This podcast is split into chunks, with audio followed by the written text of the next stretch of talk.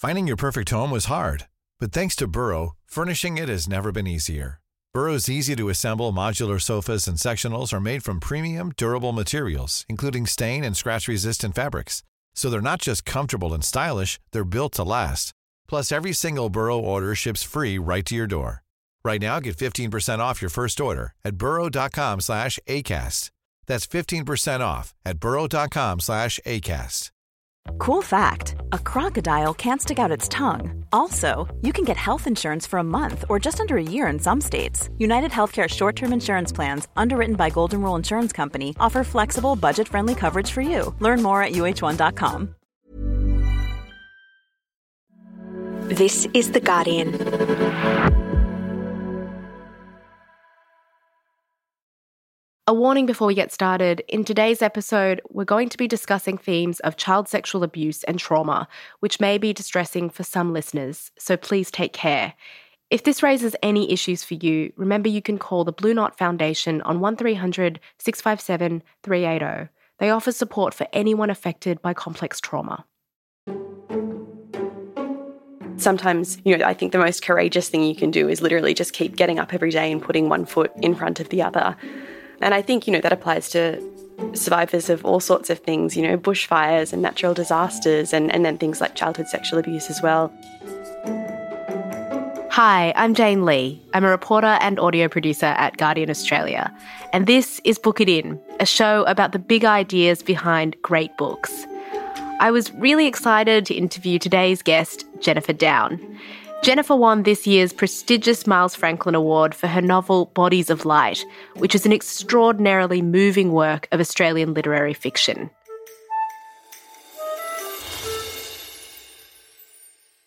It's a confronting and compelling story about a woman named Maggie who goes into state care as a young child. We follow Maggie over many years as she tries to find love while also dealing with the trauma of child sexual abuse. We first meet Maggie in her 40s when she receives an unexpected Facebook message from someone in her past, and we also learn that she's been accused of killing a child. Now, the book lays bare a number of problems in the systems we rely on to care for Australia's most vulnerable children, who are sometimes called care leavers.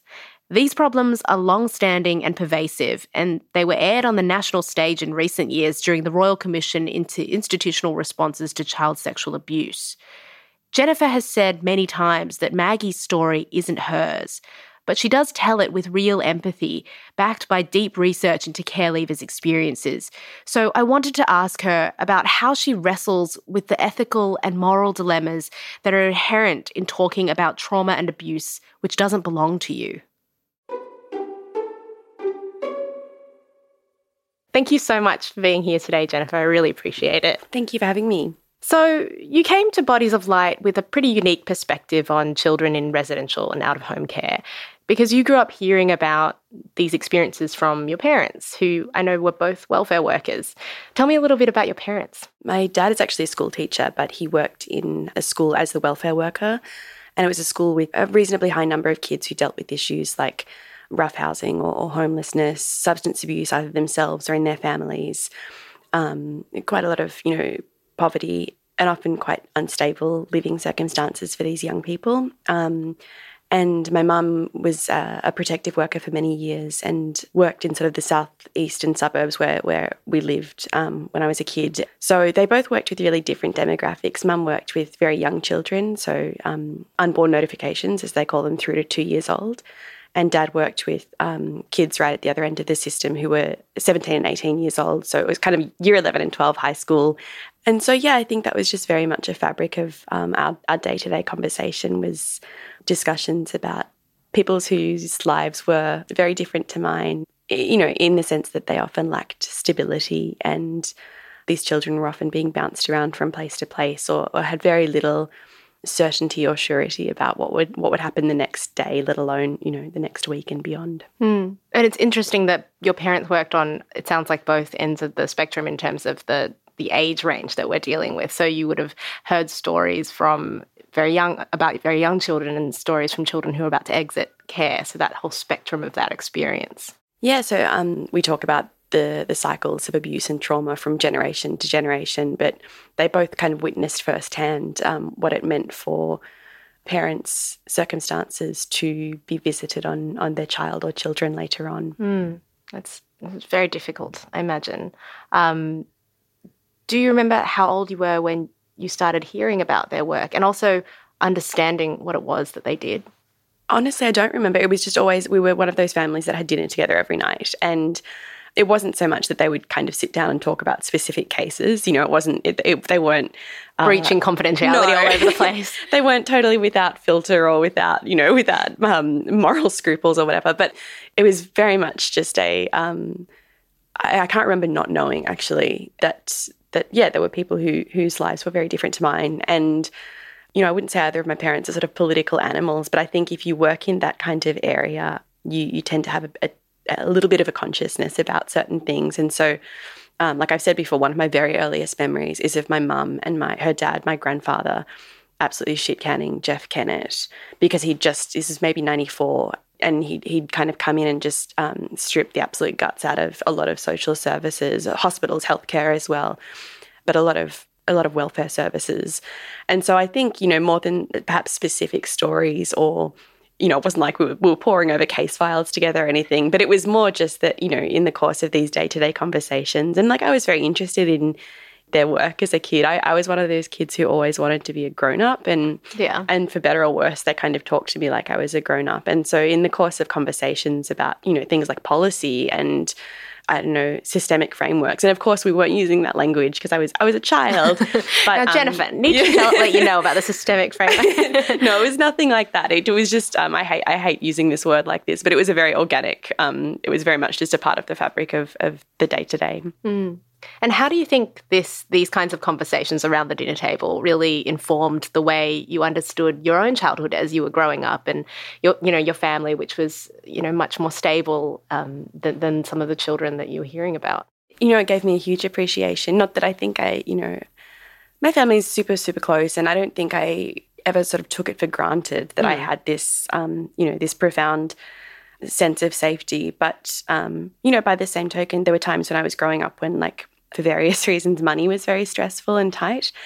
And there were times when, um, due to reasons I, I sort of I, I, won't go into now, but there were times when I um, stayed with you know my grandparents, who again was super super lucky to have them, and there were times when um, you know things were not necessarily predictable or stable at home. Like it wasn't it wasn't necessarily the the white picket fence you know what i mean? But by the same token i never had any doubt that i was very loved and i never had any doubt that you know kind of no matter whether i was staying at home or i was um, staying with my my nan or my pa i never had any doubt that i would be looked after and, mm. and cared for. And so i think the older i got the more i appreciated that that is is certainly a kind of um, a psychological security that most of us do take for granted. Mm.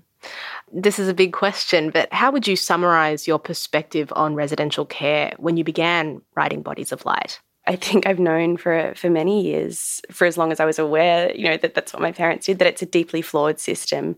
And like in any uh, office or job, there are good workers and there are bad workers. Mm. There are good parents and bad parents. There are parents who are trying to do their best but need a little bit of help to to get there.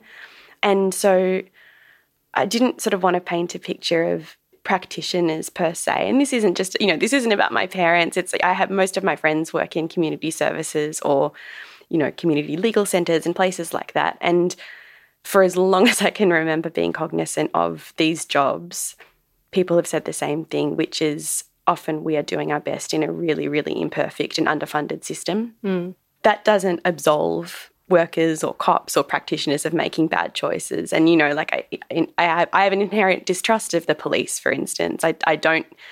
Uh, I'm an abolitionist. By the same token, I think that I don't know. It's something where you need to tread carefully and and be a little bit careful to show nuance. And I suppose that's what I was attempting to do with some of those characters because mm. you know it's um, aside from it being kind of a realist point of view right like wanting to write something that reflects society accurately. I mean, I definitely think you have achieved a very nuanced book and and also something that is even harder to do. It, it, I feel like your book really makes very challenging subjects like vulnerable children in care, child sexual abuse impossible to turn away from and and of course its protagonist Maggie is so critical to achieving that.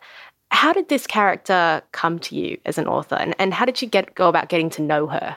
I don't know. I, I think the, the way you come to know any character is just like through writing the, the book and putting them in different situations and having them respond. And I, I kind of cringe when authors talk about characters like they're real people.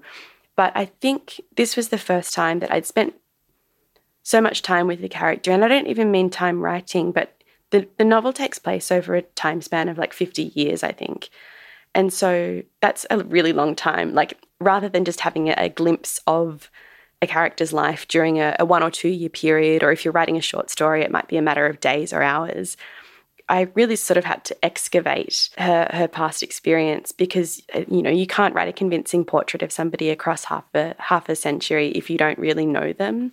I mean, so much so much about Maggie is unremarkable in a way. I mean, she lives in the suburbs for most of her life. She works in places like pubs and video stores.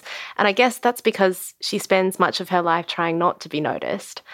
What do you think it is about Maggie as a person that grips you as an author, but also your readers? People often talk about resilience, and I think that's an appropriate word in many ways. And then some, there's something in me, and I haven't worked it out properly, but there's something in me that bristles against that a little bit as well, because in the same way as like occasionally people will talk about um, redemption in, in the context of this book. And for me, there is no redemption. And I don't think that's a bad thing. From the beginning, I really have resisted the idea, and not even in my work, I mean, generally speaking, I, I really resist the idea that survivorship involves you know being courageous or doing something incredible or making your story palatable to other people or you know and if, if you can survive something awful and then go into activism that's incredible and i you know I, I'm not uh, casting aspersions on anybody, but I, I kind of take issue with that, with the idea that that's kind of the only or, or the, the best way to be a survivor of any of any trauma. And um, sometimes, you know, I think the most courageous thing you can do is literally just keep getting up every day and putting one foot in front of the other. Mm. And I think, you know, that applies to survivors of all sorts of things, you know, bushfires and natural disasters and, and then things like childhood sexual abuse as well. So I wanted I wanted to write this character who she really does just keep surviving and she does some extraordinary things. She also makes some terrible decisions. She, you know, has has kind of these manifest foibles that that she, you know, sometimes she doesn't learn from her mistakes and she perpetrates the same things over and over again and she harms other people as well as herself. But I think if there is redemption to be found in this story, it's it's just her kind of doggedness and willingness to, you know, she's very she's a very bloody minded character. She just does what she needs to survive. And sometimes, as I said, those choices, you know, that she makes are quite drastic or might not be easily understood by by the reader. You know, a lot of the praise that you've received for this book are in the extraordinary details that you use to describe Maggie's story. And I was particularly impressed by how you worked out when to let the reader look and then look and look away. Um, you know, where to draw the line between being respectful to this character and people who've had stories like hers and and what that represents. So, for example, there's um, a part of the book quite early on where you talk about Maggie being just four years old and being sexually abused, and you refer to the number of bruises on her thigh and the pain that she felt afterwards going to the bathroom and I just I wonder if you can talk me through whether there's a process that you go through to kind of try and figure out what to leave in and what to leave out. Mm. Um, I th- you know, I think it's a really good question. I don't think about these as sort of problems to be worked out when I'm writing, but what I was conscious of the whole time was that it has to be readable, right? It can't be, it can't feel gratuitous, and it also can't be so unrelentingly awful or graphic or whatever else that the reader puts the book down. Exactly. Yeah. That was certainly something I, I kept in mind. I also don't necessarily think that being particularly graphic always serves a purpose. Sometimes it, it can. Um, and I don't want to sound like oddly prudish or whatever, but I think sometimes there's a lot of power in being restrained and in letting the, the reader in this instance fill in the gaps and, and kind of bring their own imagining to the table. Mm. I think, I mean, I really like books like that because it makes me feel like the author trusts me as the reader to kind of do some of the legwork. Sure. Um, and, and kind of trust my intelligence in some way. And I, I, think I operate generally as a writer from that perspective. And then, you know, when when we're talking about the more sensitive stuff like like sexual abuse, you definitely want to make sure the reader doesn't doesn't, you know, throw the book away.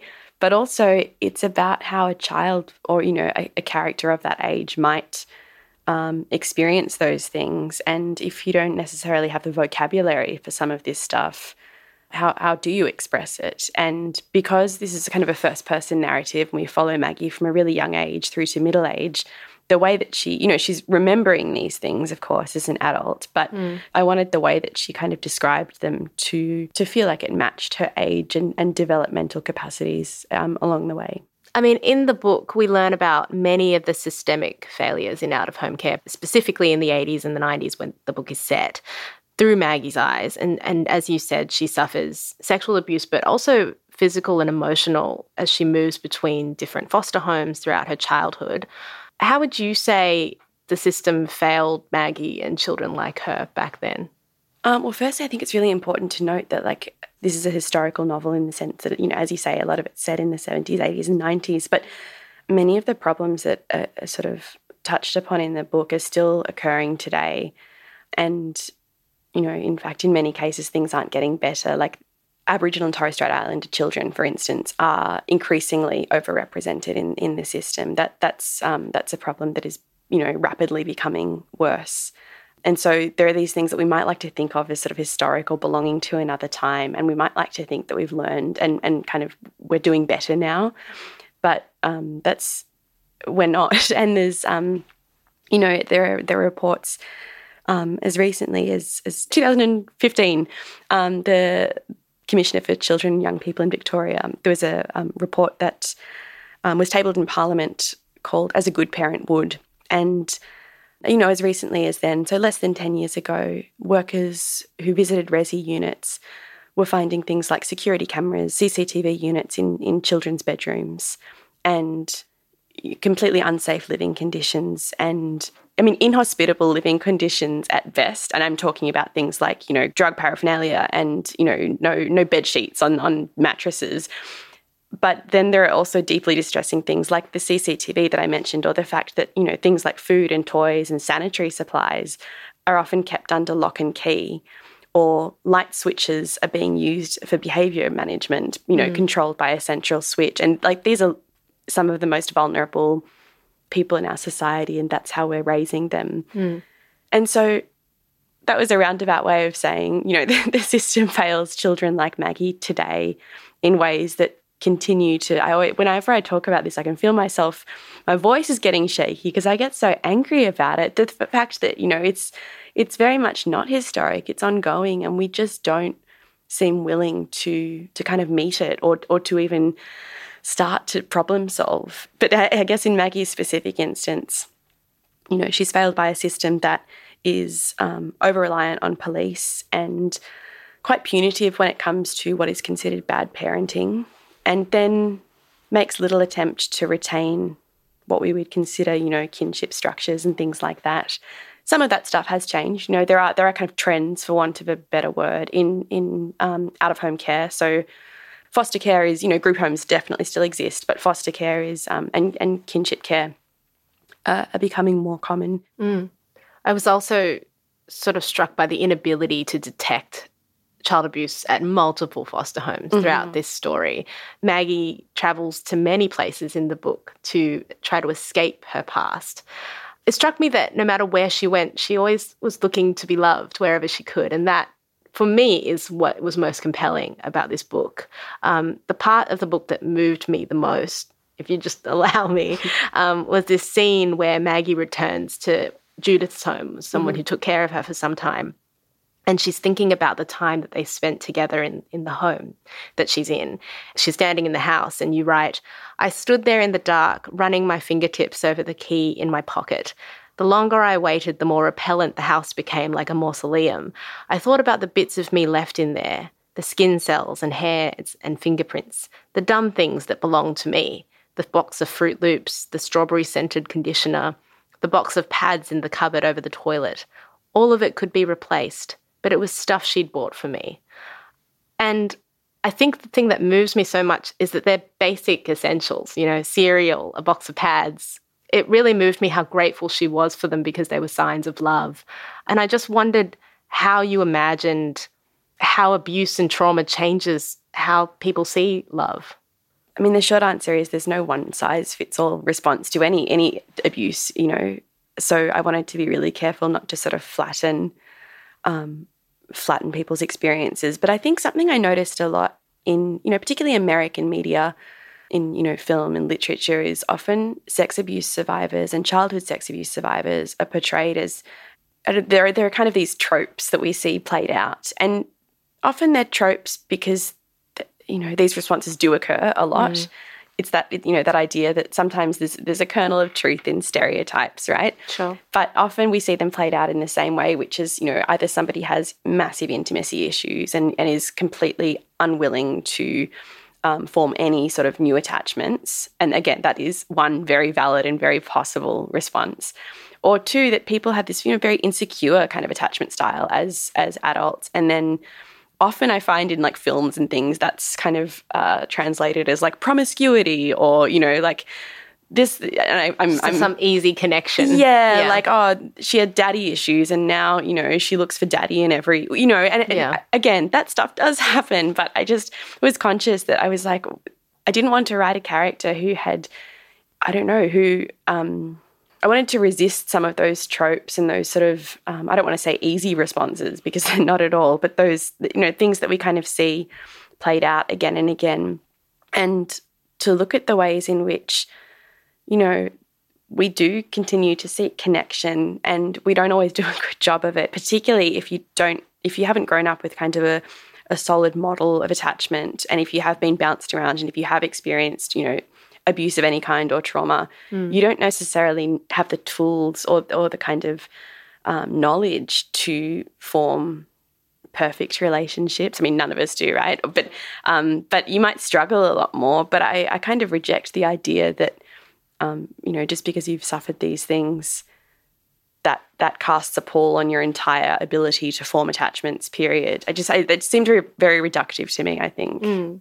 Mm. So keeping keeping the same human instincts there, but changing them based on that very specific experience for her. Yeah. And I just wanted to be careful not to sort of flatten that experience because people are, are capable of enormous sort of healing for you know that's that's sort of a, a bit of a wooey wooey term to throw around but they are capable of huge healing and an, an enormous love, irrespective of, of what has sort of come before. And I wanted to reflect that. Mm.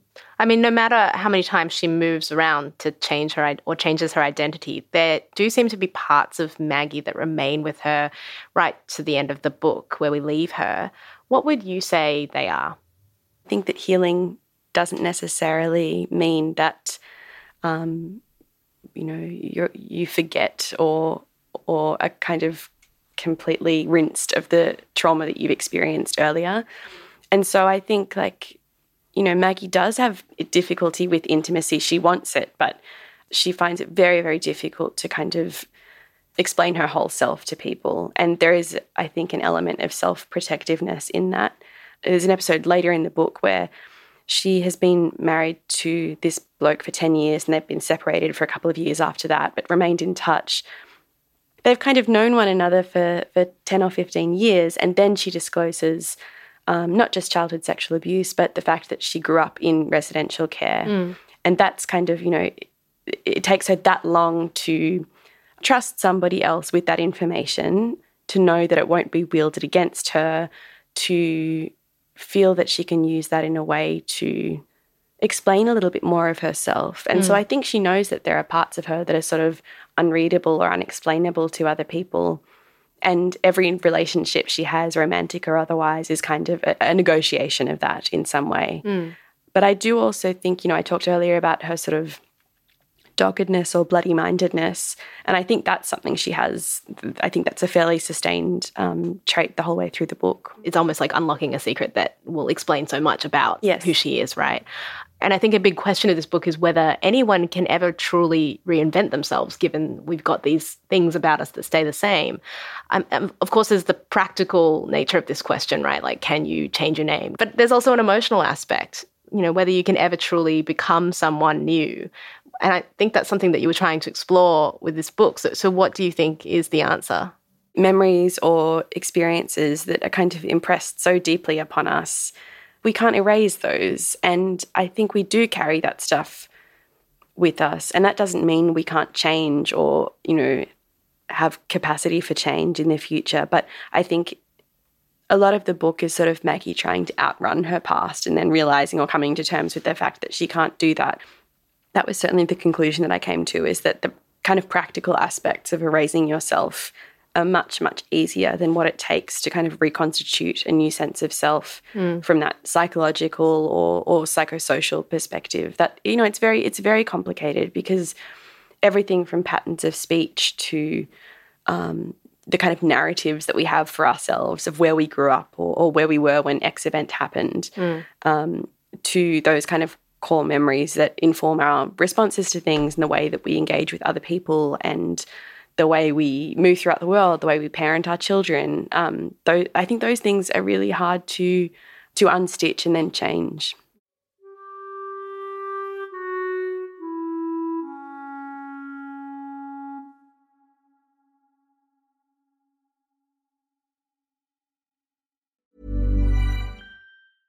Finding your perfect home was hard, but thanks to Burrow, furnishing it has never been easier.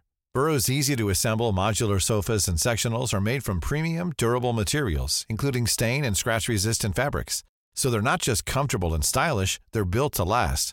Plus, every single Burrow order ships free right to your door.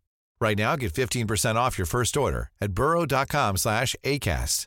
That's 15% off at burrow.com slash ACAST. We've spoken a little bit about some of the research that you, the, the things that you read in order to write this book. So, care leaver testimonies, uh, children's commissioner reports. There are also academic articles, court judgments, um, police interview transcripts. All of all of these things that you use to construct this story that is, you know, to be authentic to the true experience of care leavers. But of course, you know, there's a, there's sort of a, a leap to be had between the documentary research and then this story of how Maggie's able to form relationships and trust and everything, as we've said. So, did you set yourself any rules, or how did you go about making that leap in a way that was um, true to those experiences without perhaps copying from them or exploiting them yeah. in any way? Early on in the piece, I thought, oh, I'm going to interview some care leavers about their experiences. And then I almost reflexively, like within minutes of having that that you know light bulb moment, I was like, no, I can't do that because of the potential to to re-traumatize people. Sure. So what I eventually ended up doing was speaking with people who kind of came to me or came to me through other people. So you know, for instance, the father of a friend who found out about you know she she told him that I was working on this on this project, and he was really keen to have a chat. And he was a care leaver. Yes, sorry, right. sorry. Yes, yeah. he was a care leaver. And so, the, yeah, there were instances like that where people were really willing to share their stories, and I, you know, certainly wanted to, like, what a, what a gift to kind of be trusted with people's memories and experiences like that. But I kind of, I guess, in terms of rules, my rule was just that I wasn't, you know, that idea of really trying to do no harm and not um, a lot for a lot of these people, you know, even in the context of something like a royal commission, dredging up this stuff is is really recovering or, or returning to some of the worst moments of their lives. And mm. so I really didn't want to, given the abundance of information that was out there, I really didn't want to um, cause any further distress. I think, I, in terms of you know not not borrowing from people's experiences, there are kind of there are these details right that that you pick out and I think it's it's tricky to talk about because it's almost like a kind of telepathy. There are things that I would note or hear when I was reading these reports or speaking with people, and they would, I don't know, as a writer, that it's these kind of little details or notes that sort of speak to you in some way. And you write them down or take photographs of them and, and kind of salt them away, and you don't always know why they're useful. And then at some point, in the writing process, this kind of, I don't know, metaphysical thing happens and you realize why they are useful. And then it's about changing that detail in some way so that it's totally de-identified mm. but still fulfills the purpose that that you kind of feel like it should from a narrative perspective which you know that all makes it sound really technical but it's not I, for me at least it's not that conscious a process when you're doing it i think I don't know, the, the ethical dimension of telling a story like this, particularly as someone who has not had this experience, was something I,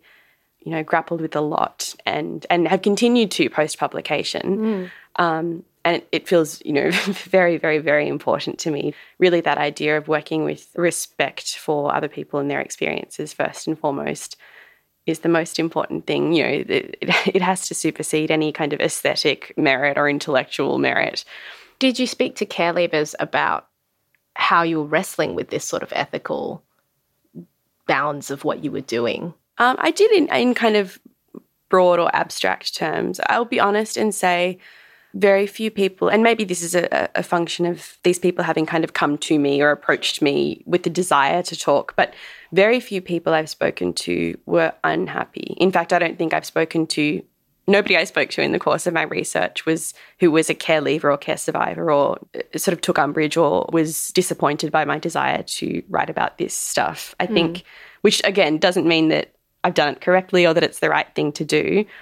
But overwhelmingly, the, the response from people who either have grown up in the system or have, have worked within the system in some way, whether as carers themselves or, I don't know, social workers, you know, obviously the, the best possible thing is if we had people telling their own stories, right? That would be the like the ultimate outcome. But those don't exist. I mean, there are very few examples. Sorry, I shouldn't say they don't exist. I, I can think of a couple of great examples. They're so few and far between that I think it then, for me at least, becomes a question of like, is it better to contribute something, even if it's imperfect and and I'm I'm writing about something that's outside the bounds of my experience?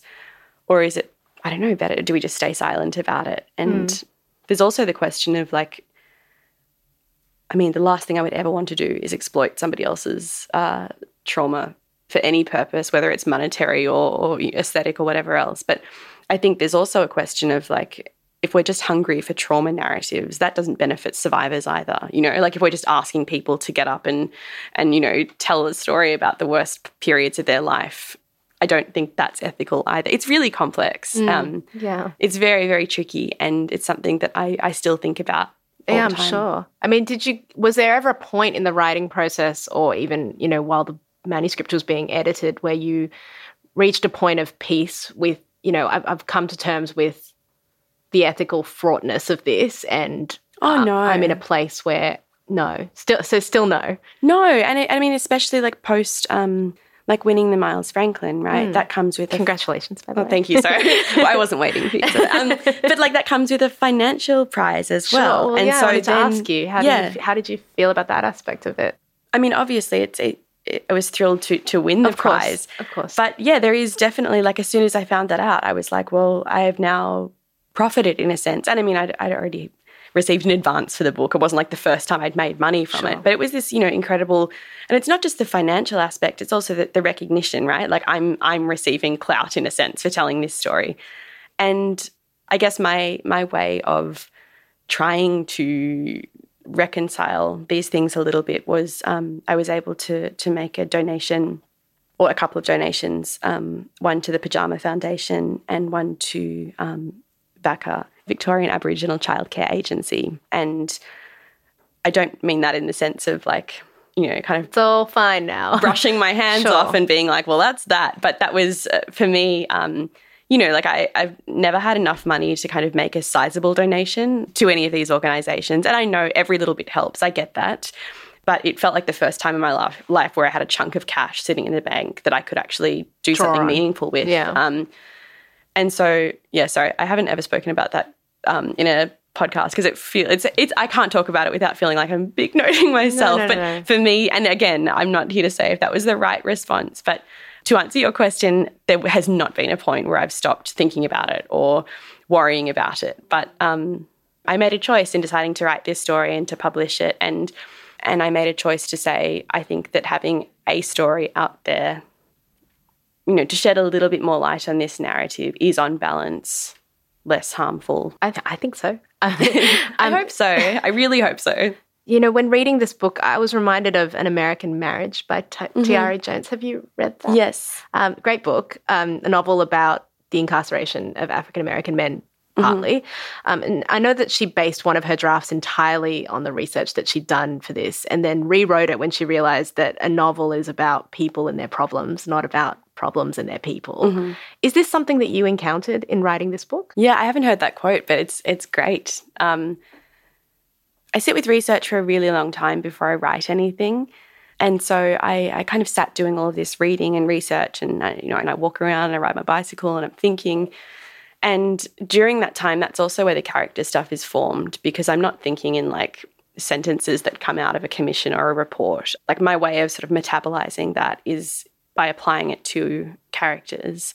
And everything I've ever written is is a character study. Like I'm I'm really just fundamentally interested in how people withstand or move about in different situations. And so for me, it felt less conscious than that. What I got from that quote is that she was writing a story about people rather than trying to make a point, yes. you know, drive home a point about how awful, you know, institutional um, incarceration is with bodies of light do you ever have to wrestle with that before writing like you know i have to put aside all the things that i think are wrong with the system in order to write a story that's convincing and compelling about people in the system not really, because it felt kind of self evident to me, yeah. right? I was like, if I portray this in a way that feels faithful to reality, mm. then the point is kind of self evident. I don't think anybody would read that novel and go, wow, we've like, wacko, we've done a great job raising children. Right. You know, what I do think is that people who don't have any experience with the welfare system or, you know, with, with at risk young people are often surprised by the, the volume of abuse. Mm. And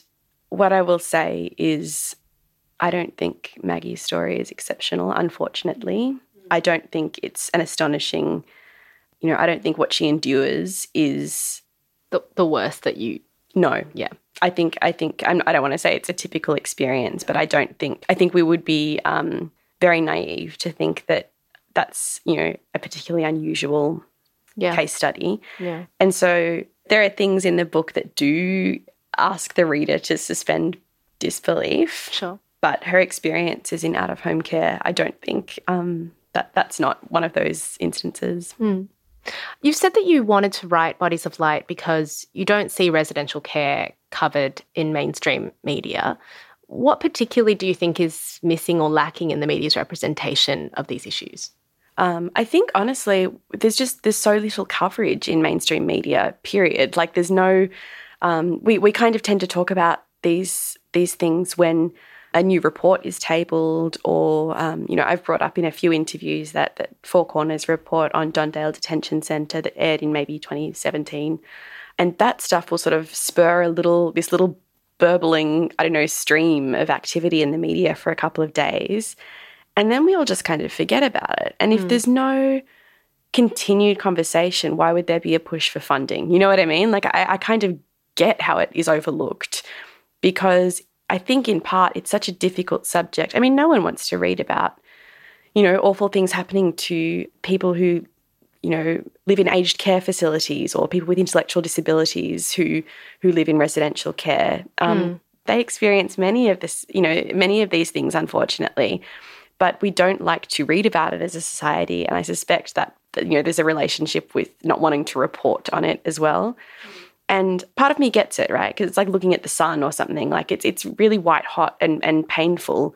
And it's not pleasant to to know that these things are happening. Mm. But I also think that turning a blind eye to it is not the solution. And and I, I, I don't know what the answer is, but I I think just more reporting in general w- mm. would be a good place to start. I can't speak for the whole industry and of all course. of my colleagues, of course, or across the spectrum, but I think, you know, there's lots of reasons for lack of coverage. And I think part of it is the difficulty in getting these kinds of stories. You know, you're speaking to, through various layers of institutions Yes. to reach people who are very vulnerable and often don't want to talk about their stories until many, many years Yes. later, if at all, and then obvious and then often through an advocacy group, right? So it's quite Yes. difficult to get those stories of of systemic problems um, without those voices. But I think also. Um, yeah, I mean, we could talk. That could be a whole other podcast about all of the problems in Oh, and the is- it- media. it's inherently difficult, right? Because a lot of these institutions also are either, um, you know, they receive a lot of government funding or they might be affiliated with a particular church or organization. And I, I get like it's difficult. It's difficult to contact people there. It's difficult because of confidentiality reasons. It's particularly difficult when you're talking about minors. yeah. Um, all of that stuff is like, as you say, there are layers of complexity there. I think I do agree with you that there isn't enough coverage on, of news stories of systemic problems in the residential care system. But I also don't think that people would have been ready for a book like this without, you know, taking someone deep inside this experience of abuse without the media coverage of those issues through things like the Royal Commission. Yeah, I think that's I think that's fair. I think that it takes society quite a long time to reckon with denial and the and you know the worst that humanity can do. Yeah, I, I totally agree. And I think it's especially true where there are, you know, like the Royal Commission, um, for instance, uh, dealt quite a lot with clergy and, and kind of religious structures. Mm. And, you know, it's one thing for us to look at judicial systems and, and kind of critique those. Look, I, I'm going to be honest, I'm not a religious or spiritual person, so I, I can't really imagine this, but but I, I, it must be really distressing to know that these institutions, you know, if you are, for instance, Catholic, it must be really, really bloody awful and terrifying to try to come to terms with the fact that people who are in positions of power within your church, you know, who have brought you great comfort and that must be really awful to to, to reckon with. Um, and so I, I totally agree. I think change sort of necessarily happens slowly. Um, But I guess I, I, I reserve the right to to be to wish that it would um, Change a bit faster. Yeah, and you know, I kind of, I um, I think what what annoys me is when people say, "Oh, it's too hard to read." I hate reading about you know Yeah. abused children. I'm like, yeah, I don't like writing. You know, it's, Yeah. it's, it's this strange thing because it's like no one likes reading about it, but that's Yeah. not why you. I mean, there is certainly reading for pleasure, but a lot of the time when I'm reading, I'm not reading to kind of feel good. I'm reading to learn or to to escape or or you know to to find out about a different world. exactly yours. exactly Yeah. so i guess maybe that's just a I don't know a, a different sort of personality thing but Mm. um yeah i i do think that maybe you're right that this this exposure kind of needs to be bite sized otherwise it's it sort of feels insurmountable as Yeah. as a task I feel like news media sort of allows people to experience these or, you know, get an understanding of these issues at a bit of a safe distance because it's kind of sanitized. And literature, on the other hand, really takes you right in and doesn't really let you go. Do you think that those two aspects, those two types of media kind of work together in that way? Yeah, it's interesting. I I've thought about this before in the context of things like uh, sorry, I'm going to sound like a first year media student here, but like the 24 hour news cycle, Sure. which really does enable us to kind of see the worst thing we've ever seen, and then the next day you just see the worst thing you've ever seen. You know, it's this very like, am I going to see um, children in dying in war zones, and then and then we we just kind of subsume that, and then the next story is something equally horrific, and we kind of I think compartmentalize quite a lot when we watch the news regularly or, or consume media regularly. Um, and I think you're totally right in that the the structure and uh, length of a novel asks the reader to to sit with those things for quite a lot longer, perhaps. I want to bring the conversation back to Maggie. You know, this book is not just about Maggie's own experience, which is often quite lonely. And she also she finds it really hard to be known, as we've discussed. But I also think it provides some insight into the way other people fail to see who she really is, either because they don't know about her background or because they don't know how to deal with people who've had trauma the way she has. I just wondered if you have a view on how we in society should try to understand people better when we know that they've had these kinds of traumatic experiences like Maggie. I feel out of my depth in the sense that I'm not, you know, a, clinician or a psychologist. Um, you know, I think if if somebody's dealing with like complex PTSD, that's it. You know, something like that is a really complex diagnosis, and and I, I don't think it's up, up to us, kind of individually, to solve these problems. Like we we need to be as supportive of one another as we can. But there also needs to be a solid framework in place for things like, you know, mental health care and early intervention programs and things like that. And I think, you know, at a one-on-one level, there are we can we can make these gestures of compassion and understanding and um, and try to behave with as much tenderness and and kind of uh, generosity as we can. I think we should all do that anyway. But I think at a a broader or more systemic level, there's certainly more room for for greater support. I've got to insert a huge spoiler alert at this mm-hmm. point. I, I, would hope that most people listening have already read the book, but some may not have yet. So stop listening now if you haven't yet and you want to enjoy the ending. Um, Maggie's guilt or innocence is left fairly ambiguous at the end of this book. Why? Why is that? I think because I wanted to trust that the reader could draw their own conclusions. I mean, from my perspective, her innocence was always undeniable. But I also wanted to, I mean, she's a little bit of an unreliable narrator. And I was really fascinated in in reading about, you know, the way that society responds to new mothers and not just mothers who are experiencing, you know, postpartum psychosis or those kind of more visible and and, and I don't know, I say extreme in, in quotation marks, but just the the kind of lack of knowledge um, around things like birth trauma and, and, things that are really commonly experienced. And you, you don't have to have had an awful upbringing or, you know, you can experience those things um, becoming a parent regardless of your your kind of background. And I became really interested in the way that um, particularly the judicial system actually sees mothers and new mothers and responds to them. And you know what happens when they are seen to fail to nurture or look after or keep safe their babies or children um, and the way in which we respond to that as a society or as a as a kind of legal system as distinct from somebody who goes out and punches somebody in front of a nightclub for instance. And then, on top of that, those layers of how does society respond to you when you are impoverished or you don't have much formal education or you have an experience with, you know, cops that makes you particularly anxious and particularly stressed and kind of vulnerable to suggestibility or things like that. There, there are um, there are these kind of layers of intersecting vulnerabilities, I think, that I wanted to look at. Mm.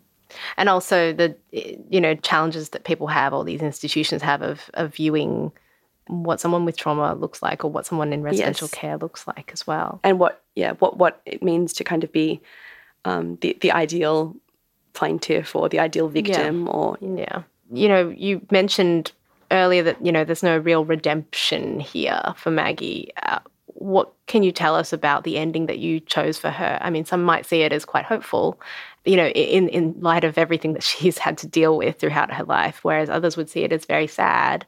Um, how would you describe it? I think it feels hopeful to me. Like you know, as as always, I want it to to feel realistic and plausible within the the bounds of the work that I created. But I, um,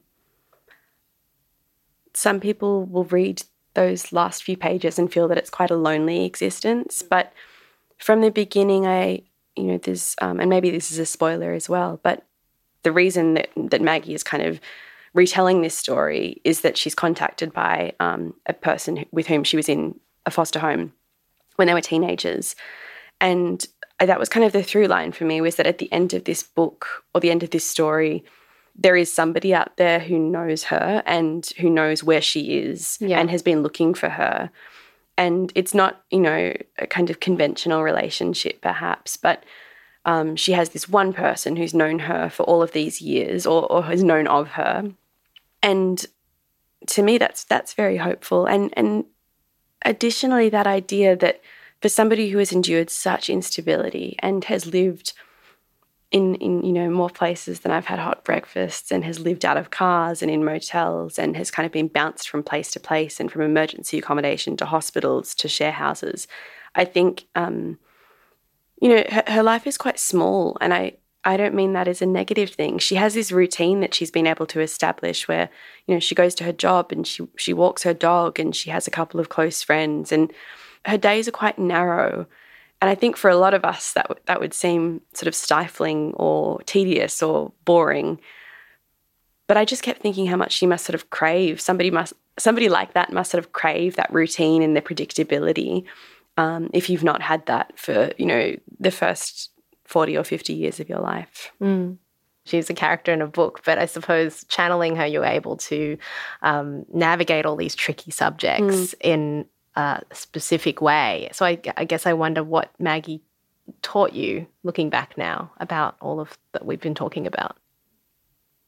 I think in writing her, I I came to consider these sort of moral questions in much less absolute terms.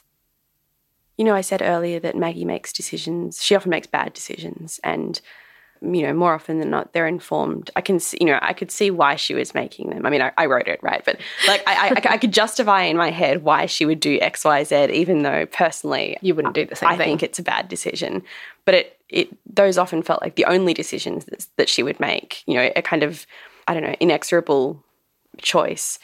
And I think I became a lot less invested in, you know, what the right or wrong thing might be and what is a good or bad choice, even though those are words that I've just used talking about it, and tried to um, tried to just think about it in terms of you know like those those puzzles where you just have to like um, I don't know. I feel like when I was a kid, there used to be these puzzles where you had to like draw a star without any of the lines crossing, or you know, to cross to cross a, a pond without going back on any of the lily pads or whatever it is. And in that sense, it often, I don't know, writing that character was kind of a, a puzzle. But I think I learned to to think maybe in less absolute moral terms and um, hopefully to, to to look at people and their actions with a little bit more compassion or you know less judgment. Well, thank you so much for coming in and taking the time and being so generous with your time as well. This was really interesting conversation. Thank you for having me. If this episode has brought up any concerns for you, you can call the Blue Knot Foundation on 1300 657 380. They offer support for anyone who's been affected by complex trauma. Jennifer Down was my guest today. She's the author of Bodies of Light, published by Text Publishing. This episode was produced by Molly Glassey, Alison Chan, and myself, mixing by Daniel Simo. I'm Jane Lee, I'm the series producer of Book It In, and Molly Glassey is our executive producer. Next week on Book It In, Paul Daley will be here speaking with historian and writer Rachel Franks about her biography of Robert Nosy Bob Howard. He was the last hangman in the New South Wales colony, and he also didn't have a nose. Thanks for listening to Book It In. Please remember to subscribe and follow us on your favourite podcast app and tell your friends about us. It really helps us to find more listeners. Catch you next time.